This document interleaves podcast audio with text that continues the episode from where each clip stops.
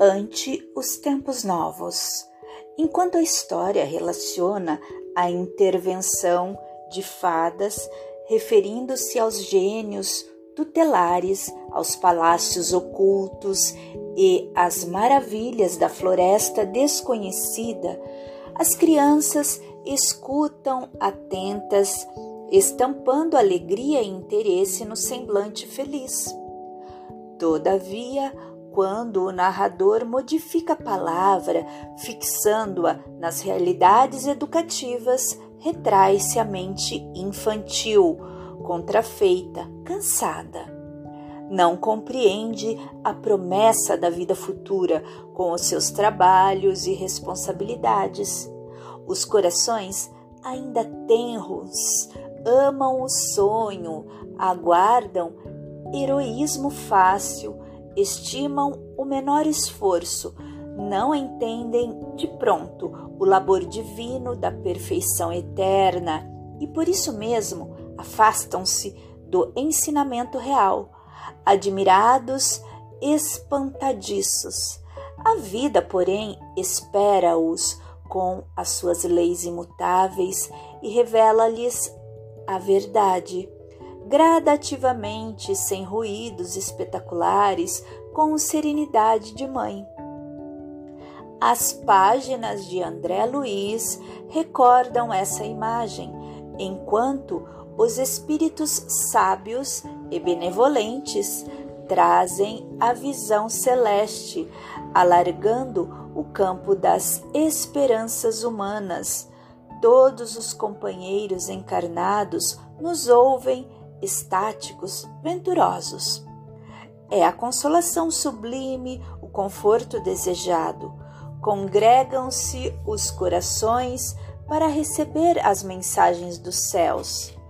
Mas, se os emissários do plano superior revelam alguns ângulos da vida espiritual, falando-lhes do trabalho, do esforço próprio, da responsabilidade pessoal, da luta edificante, do estudo necessário, do autoaperfeiçoamento, não ocultam a desagradável impressão. Contrariamente às suposições da primeira hora, não enxergam o céu das facilidades, nem a região dos favores, não divisam acontecimentos milagrosos, nem observam a beatitude repousante. Em vez do paraíso próximo, sentem-se nas vizinhanças de uma oficina incansável, onde o trabalhador não se elevará pela mão beijada do protecionismo, e sim à custa de si mesmo, para que deva à própria consciência a vitória ou a derrota percebem a lei imperecível que estabelece o controle da vida em nome do Eterno, sem falsos julgamentos. Compreendem que as praias de beleza divina e os palácios encantados da paz aguardam o espírito em outros continentes vibratórios do universo, reconhecendo, no entanto, que lhes compete suar e lutar, esforçar-se e aprimorar-se por alcançá-los, bracejando no imenso mar das experiências.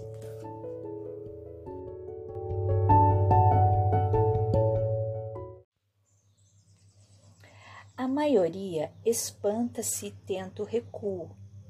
Pretende um céu fácil, depois da morte do corpo, que seja conquistado por meras afirmativas doutrinais. Ninguém, contudo, perturbará a lei divina. A verdade vencerá sempre e a vida eterna continuará ensinando devagarinho, com paciência maternal.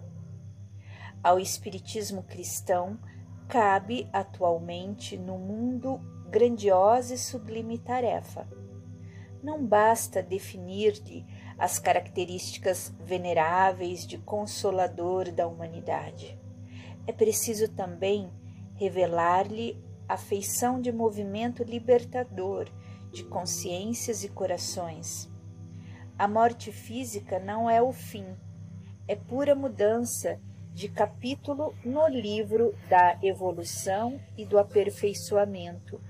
Ao seu influxo, ninguém deve esperar soluções finais e definitivas, quando sabemos que 100 anos de atividade no mundo representam uma fração relativamente curta de tempo para qualquer edificação na vida eterna. Infinito campo de serviço aguarda a dedicação dos trabalhadores da verdade e do bem. Problemas gigantescos desafiam os espíritos valorosos, encarnados na época presente, com a gloriosa missão de preparar a nova era, contribuindo na restauração da fé viva e na extensão do entendimento humano. Urge socorrer a religião sepultada nos arquivos teológicos dos templos de pedra, e amparar a ciência, transformada em gênio satânico da destruição.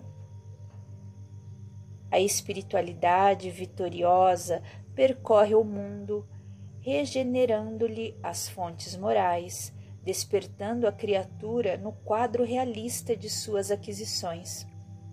Há chamamentos novos para o homem descrente do século XX, indicando-lhe horizontes mais vastos, a demonstrar-lhes que o espírito vive acima das, das civilizações que a guerra transforma ou consome na sua voracidade de dragão multimilenário. Ante os tempos novos e considerando o esforço grandioso da renovação, requisita-se o concurso de todos os servidores fiéis da verdade e do bem, para que, antes de tudo, vivam a nova fé, melhorando-se e elevando-se cada um a caminho do mundo melhor, a fim de que a edificação do Cristo prevaleça sobre as meras palavras das ideologias brilhantes. Na consecução da palavra superior, congregam-se encarnados e desencarnados de boa vontade, construindo a ponte de luz através da qual a humanidade transportará o abismo da ignorância e da morte.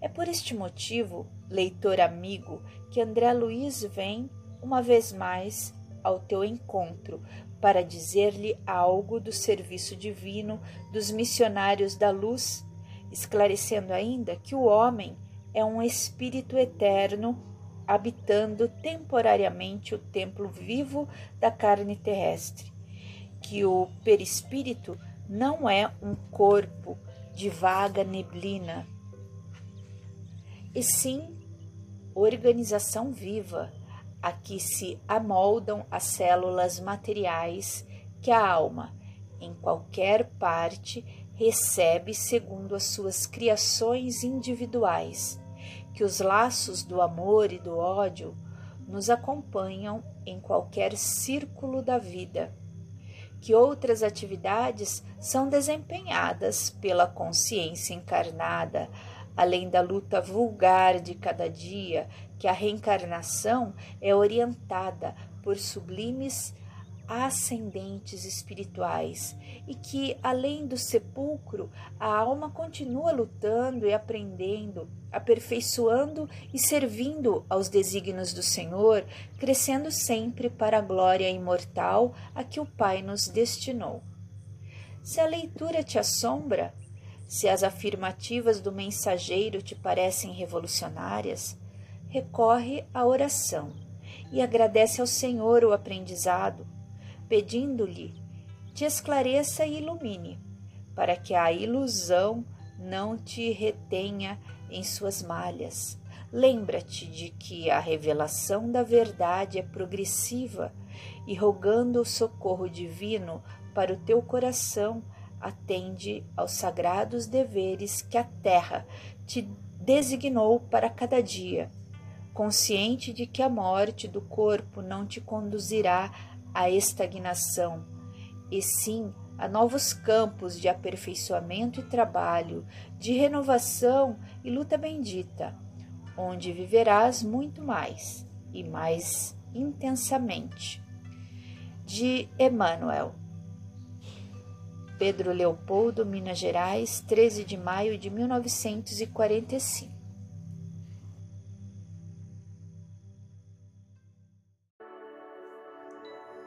Missionários da Luz A Vida no Mundo Espiritual de Francisco Cândido Xavier, pelo espírito de André Luiz. Este é o terceiro livro da coleção A Vida no Mundo Espiritual.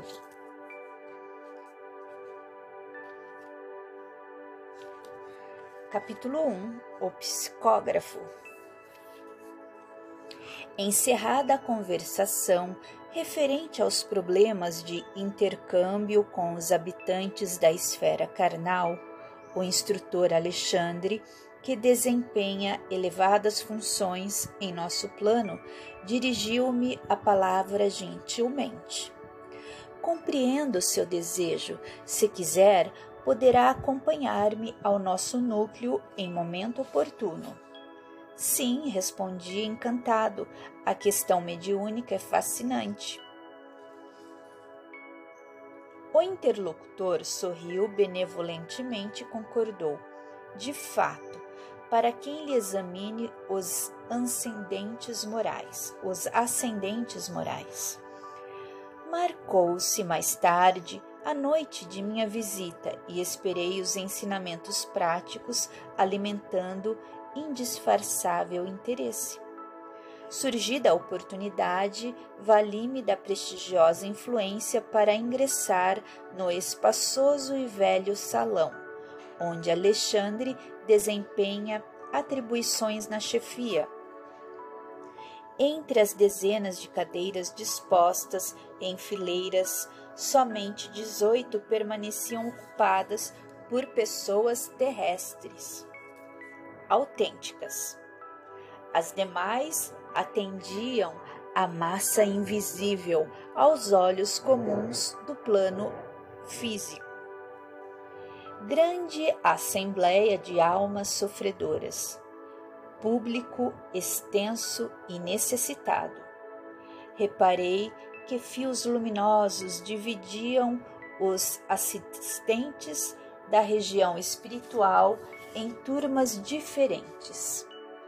Cada grupo exibia características próprias em torno das zonas de acesso postavam-se corpos de guarda e compreendi, pelo vozerio do exterior, que também ali a entrada dos desencarnados obedecia a controle significativo. As entidades necessitadas admitidas ao interior mantinham discrição e silêncio. Entrei cauteloso, sem despertar atenção, na assembleia que ouvia emocionadamente a palavra generosa e edificante de operoso instrutor da casa. Grande número de cooperadores velavam atentos.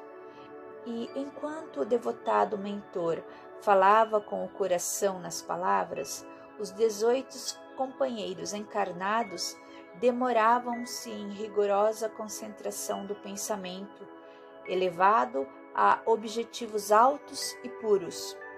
Era belo sentir-lhes a vibração particular. Cada qual emitia raios luminosos, muito diferentes entre si, na intensidade e na cor. Esses raios confundiam-se a distância aproximada de 60 centímetros dos corpos físicos e estabeleciam uma corrente de força bastante diversa das energias de nossa esfera. Essa corrente não se limitava ao círculo movimentado. Em certo ponto, despejava elementos vitais à maneira de fonte miraculosa, com origem nos corações e nos cérebros humanos que aí se reuniam. As energias dos encarnados casavam-se aos fluidos vigorosos dos trabalhadores de nosso plano de ação, congregados em vasto número, formando precioso armazém de benefícios para os infelizes extremamente apegados ainda às sensações fisiológicas.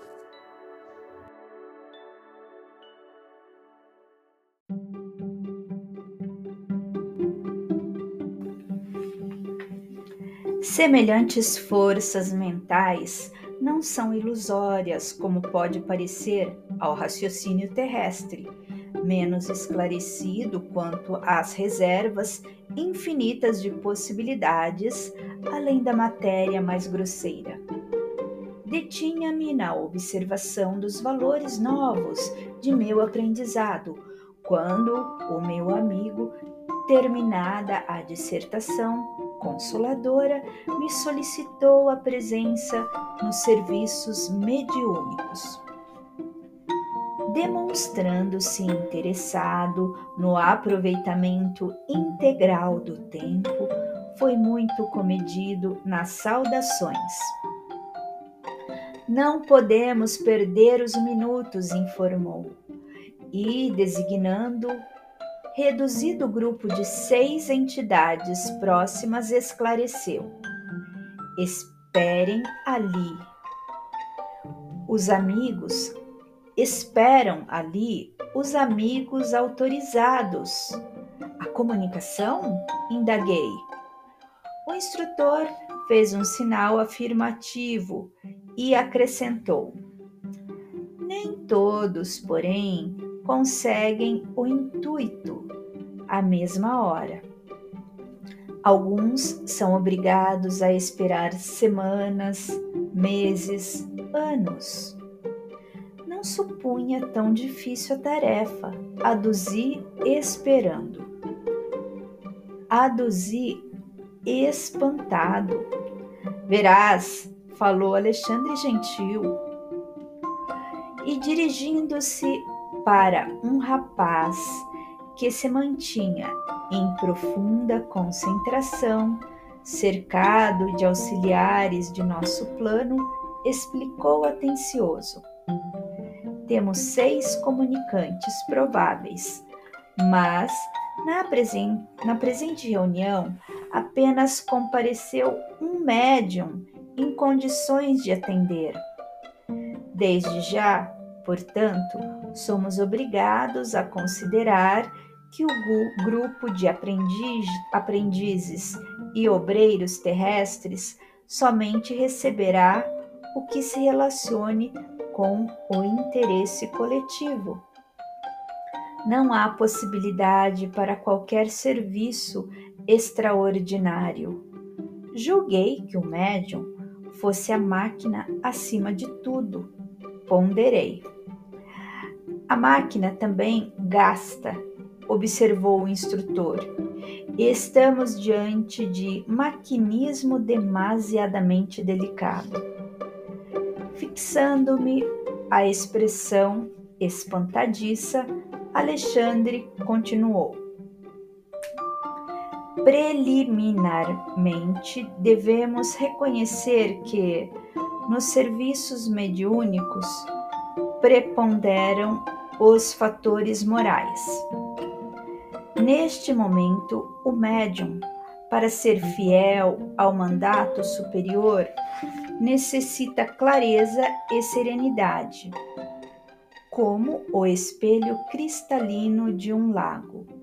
De outro modo, as ondas de inquietude perturbariam a projeção de nossa espiritualidade sobre a materialidade terrena, como as águas revoltas não refletem as imagens sublimes do céu e da natureza ambiente, indicando o médio prosseguiu o orientador com voz firme. Este irmão não é um simples aparelho, é um espírito que deve ser tão livre quanto o nosso e que, a fim de se prestar ao intercâmbio desejado, precisa renunciar a si mesmo, com abnegação e humildade. Primeiros fatores na obtenção de acesso à permuta com as regiões mais elevadas. Necessita calar para que outros falem, dar de si próprio para que outros recebam. Em suma, deve servir de ponte na qual se encontrem interesses diferentes. Sem essa compreensão consciente do espírito de serviço, não poderia atender aos propósitos edificantes. Naturalmente, ele é responsável pela manutenção dos recursos interiores, tais como a tolerância, a humildade, a disposição fraterna, a paciência e o amor cristão. Todavia, precisamos cooperar no sentido de manter-lhe os estímulos de natureza exterior, porque se o companheiro não tem pão, nem paz relativa, se lhe falta assistência nas aquisições mais simples, não poderemos exigir-lhe a colaboração redundante em sacrifício. Nossas responsabilidades, portanto, estão conjugadas nos mínimos detalhes da tarefa a cumprir. Raiando-me a ideia de que o médium deveria esperar, satisfeito, a compensação divina, Alexandre ponderou. Consideremos, contudo, meu amigo, que ainda nos encontramos em trabalho incompleto. A questão de salário virá depois. Nesse ponto da conversação, convidou-me à aproximação do aparelho mediúnico e, colocando-lhe a destra sobre a fronte, exclamou: Observe, estamos diante do psicógrafo comum. Antes do trabalho a que se submete neste momento, nossos auxiliares já lhe prepararam as possibilidades para que não se lhe perturbe a saúde física. A transmissão da mensagem não será simplesmente tomar a mão. Há processos intrincados, complexos. E ante minha profunda curiosidade científica, o orientador ofereceu-me o auxílio magnético de sua personalidade vigorosa e passei a observar no corpo do intermediário grande laboratório de forças vibrantes. Meu poder de apreensão visual supera os raios X com características muito mais aperfeiçoadas. As glândulas do rapaz transformaram-se em núcleos luminosos, à guisa de perfeitas oficinas elétricas. Detive-me, porém, na contemplação do cérebro em particular. Os condutores medulares formavam extenso pavio sustentando a luz mental, como chama generosa de uma vela de enormes proporções.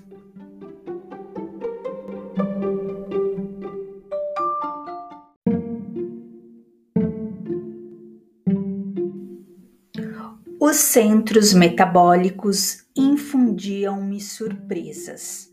O cérebro mostrava fulgurações nos desenhos caprichosos. Os lobos cerebrais lembravam correntes dinâmicas. As células corticais e as fibras nervosas, com suas tênues ramificações, constituíam elementos delicadíssimos de condução das energias recônditas e imponderáveis.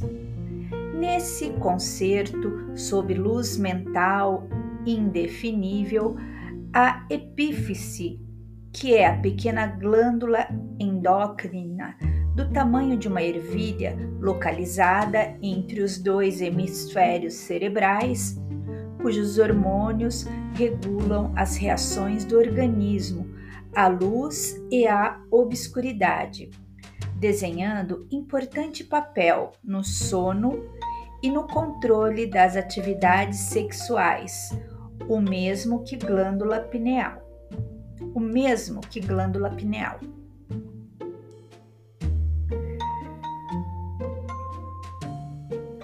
Emitia raios azulados e intensos. Observação perfeita? indagou o instrutor, interrompendo-me o assombro.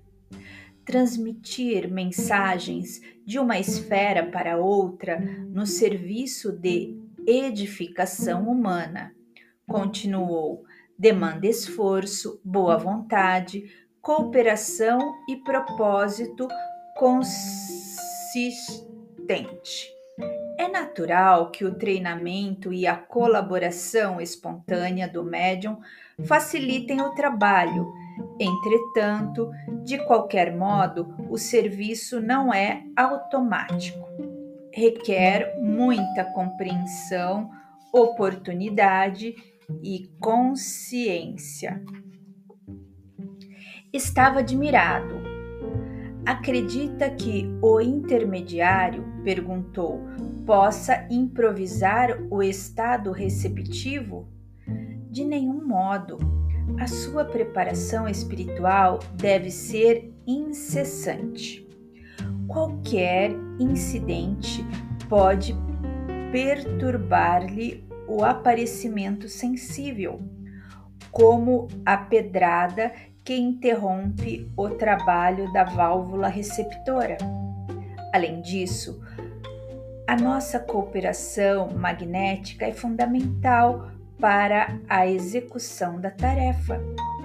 Examine atentamente. Estamos notando as singularidades do corpo perispiritual.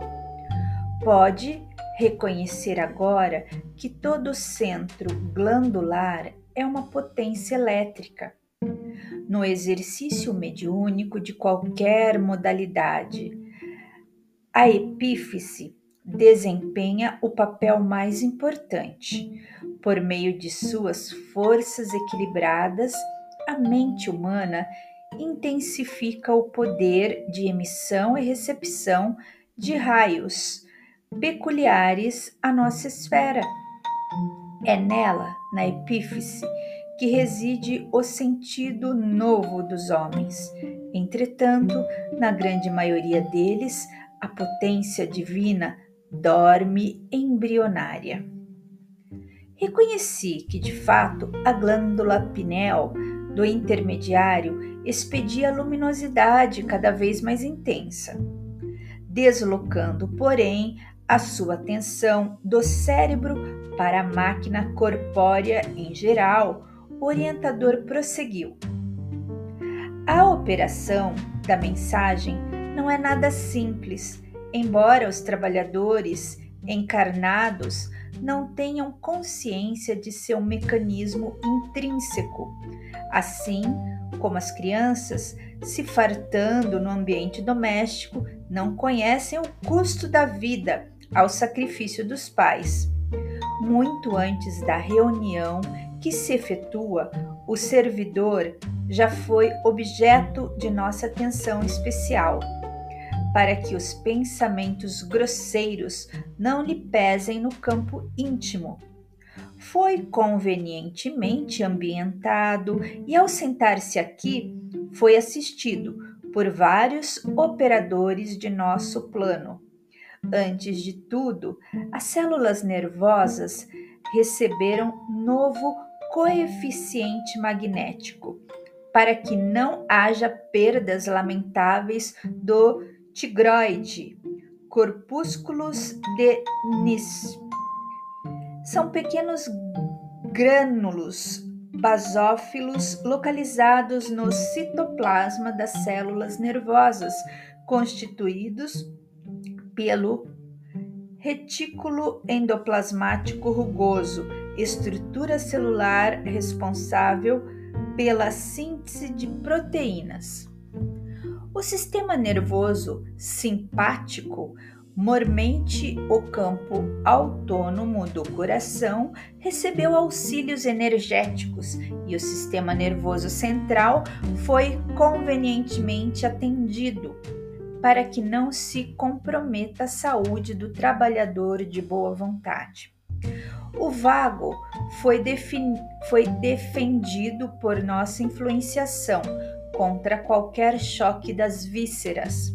As glândulas suprarrenais, que são as glândulas endócrinas localizadas acima de ambos os rins, responsáveis pela homeostase do organismo, isto é, pelo equilíbrio do meio interno, secretam vários hormônios, entre os quais a aldosterona, a adrenalina e a noradrenalina. receberam acréscimo de energia para que se verifique a acelerada produção de adrenalina de que precisamos para atender ao dispêndio eventual das reservas nervosas. Nesse instante, vi que o médium parecia quase desencarnado. Suas expressões grosseiras de carne haviam desaparecido ao meu olhar tamanha a intensidade da luz que o cercava, oriunda de seus centros perispirituais. Após longo intervalo, Alexandre continuou.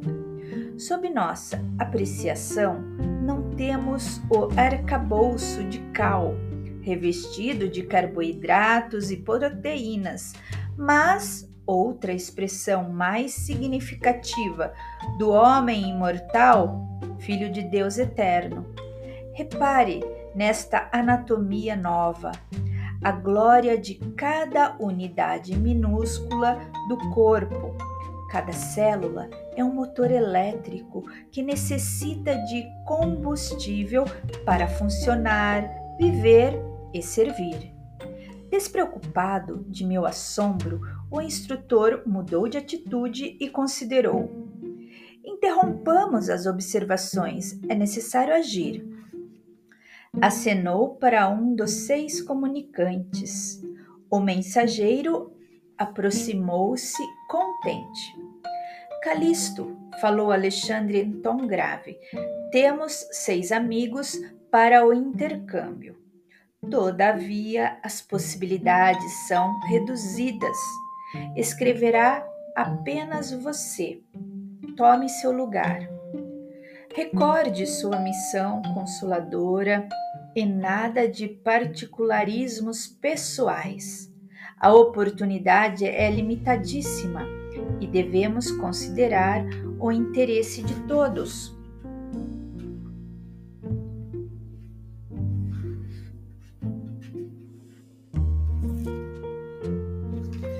Depois de cumprimentar-nos ligeiramente, Calisto postou-se ao lado do médium que o recebeu com evidente sinal de alegria. Enlaçou-o com o braço esquerdo e, alçando a mão até o cérebro do rapaz, tocava-lhe o centro da memória. Com a ponta dos dedos, como a recolher o material de lembranças do companheiro. Pouco a pouco, vi que a luz mental do comunicante se misturava às irradiações do trabalhador encarnado. A zona motora do médium adquiriu outra cor e outra luminosidade. Alexandre aproximou-se da dupla em serviço e colocou a destra sobre o lobo frontal do colaborador humano, como a controlar as fibras inimidoras, evitando, quando possível, as interferências do aparelho mediúnico. Calixto mostrava enorme alegria no semblante feliz de servo que se regozija com as bênçãos do trabalho e, dando sinais de profunda gratidão ao Senhor, começou a escrever, apossando-se do braço do companheiro e iniciando o serviço com as belas palavras: A paz de Jesus seja convosco.